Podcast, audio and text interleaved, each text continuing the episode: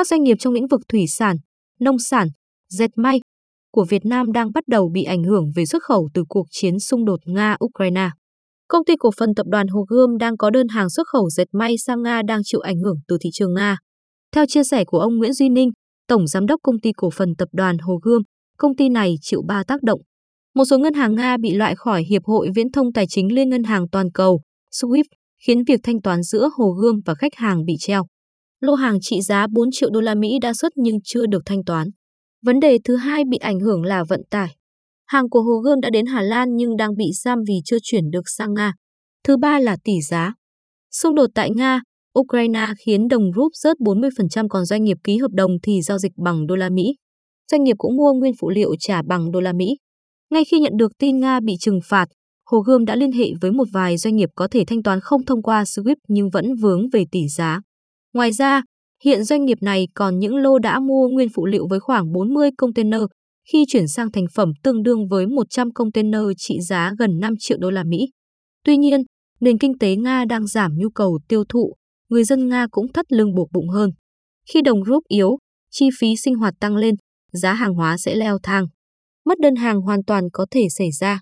Công ty cổ phần đầu tư và thương mại TNG và các doanh nghiệp làm ăn với thị trường Nga lại bị từ chối vận chuyển. Trong đó, bản thân TNG là doanh nghiệp trong ngành dệt may có quan hệ hợp tác trực tiếp với thị trường Nga. Ông Nguyễn Văn Thời, Chủ tịch Hội đồng Quản trị TNG thông tin, TNG đã ký với đối tác Nga mà cụ thể là tập đoàn Sportmaster hợp đồng 12,5 triệu đô la Mỹ. Các lô hàng đã được công ty triển khai và hoàn thành. Theo ông Thời, đến nay các lô hàng đến hạn giao cho khách hàng tại thị trường Nga vẫn chưa giao được do nhiều doanh nghiệp vận chuyển từ chối. Tìm những giải pháp và hướng đi mới. Không chỉ ngành dệt may, nhiều doanh nghiệp trong lĩnh vực nông sản đang lo ngại về tình hình đơn hàng.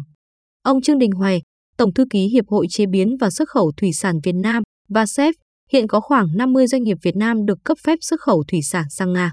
Có những doanh nghiệp đã giao hàng cho đối tác ở Nga nhưng chưa nhận được tiền và đang lo lắng về việc sẽ khó thu được tiền hàng khi Nga bị loại khỏi hệ thống SWIFT.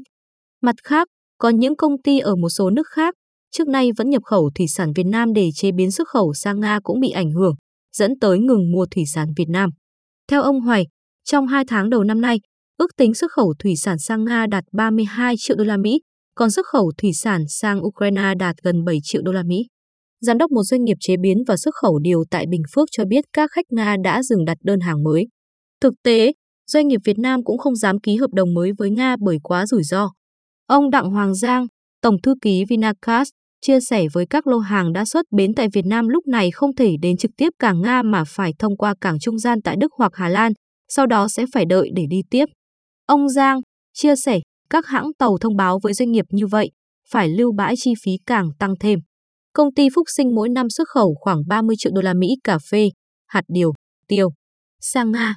Riêng từ đầu năm đến nay, đơn hàng sang Nga tăng gấp đôi cùng kỳ 2020.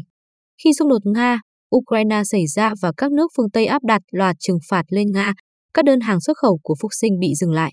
Bản thân lãnh đạo của Phúc Sinh cũng liên tục liên lạc với các khách hàng tại Nga và châu Âu để hỏi thăm tình hình và đặc biệt để giải quyết tình trạng ùn ứ đơn hàng và chứng từ thanh toán. Việc thiếu hãng tàu, chi phí vận chuyển tăng cộng thêm rủi ro thanh toán khiến các doanh nghiệp nhập khẩu Việt Nam phải dừng giao dịch với Nga và chuyển sang tìm nhà cung ứng từ các nước khác như Úc, Nam Mỹ, Nam Phi.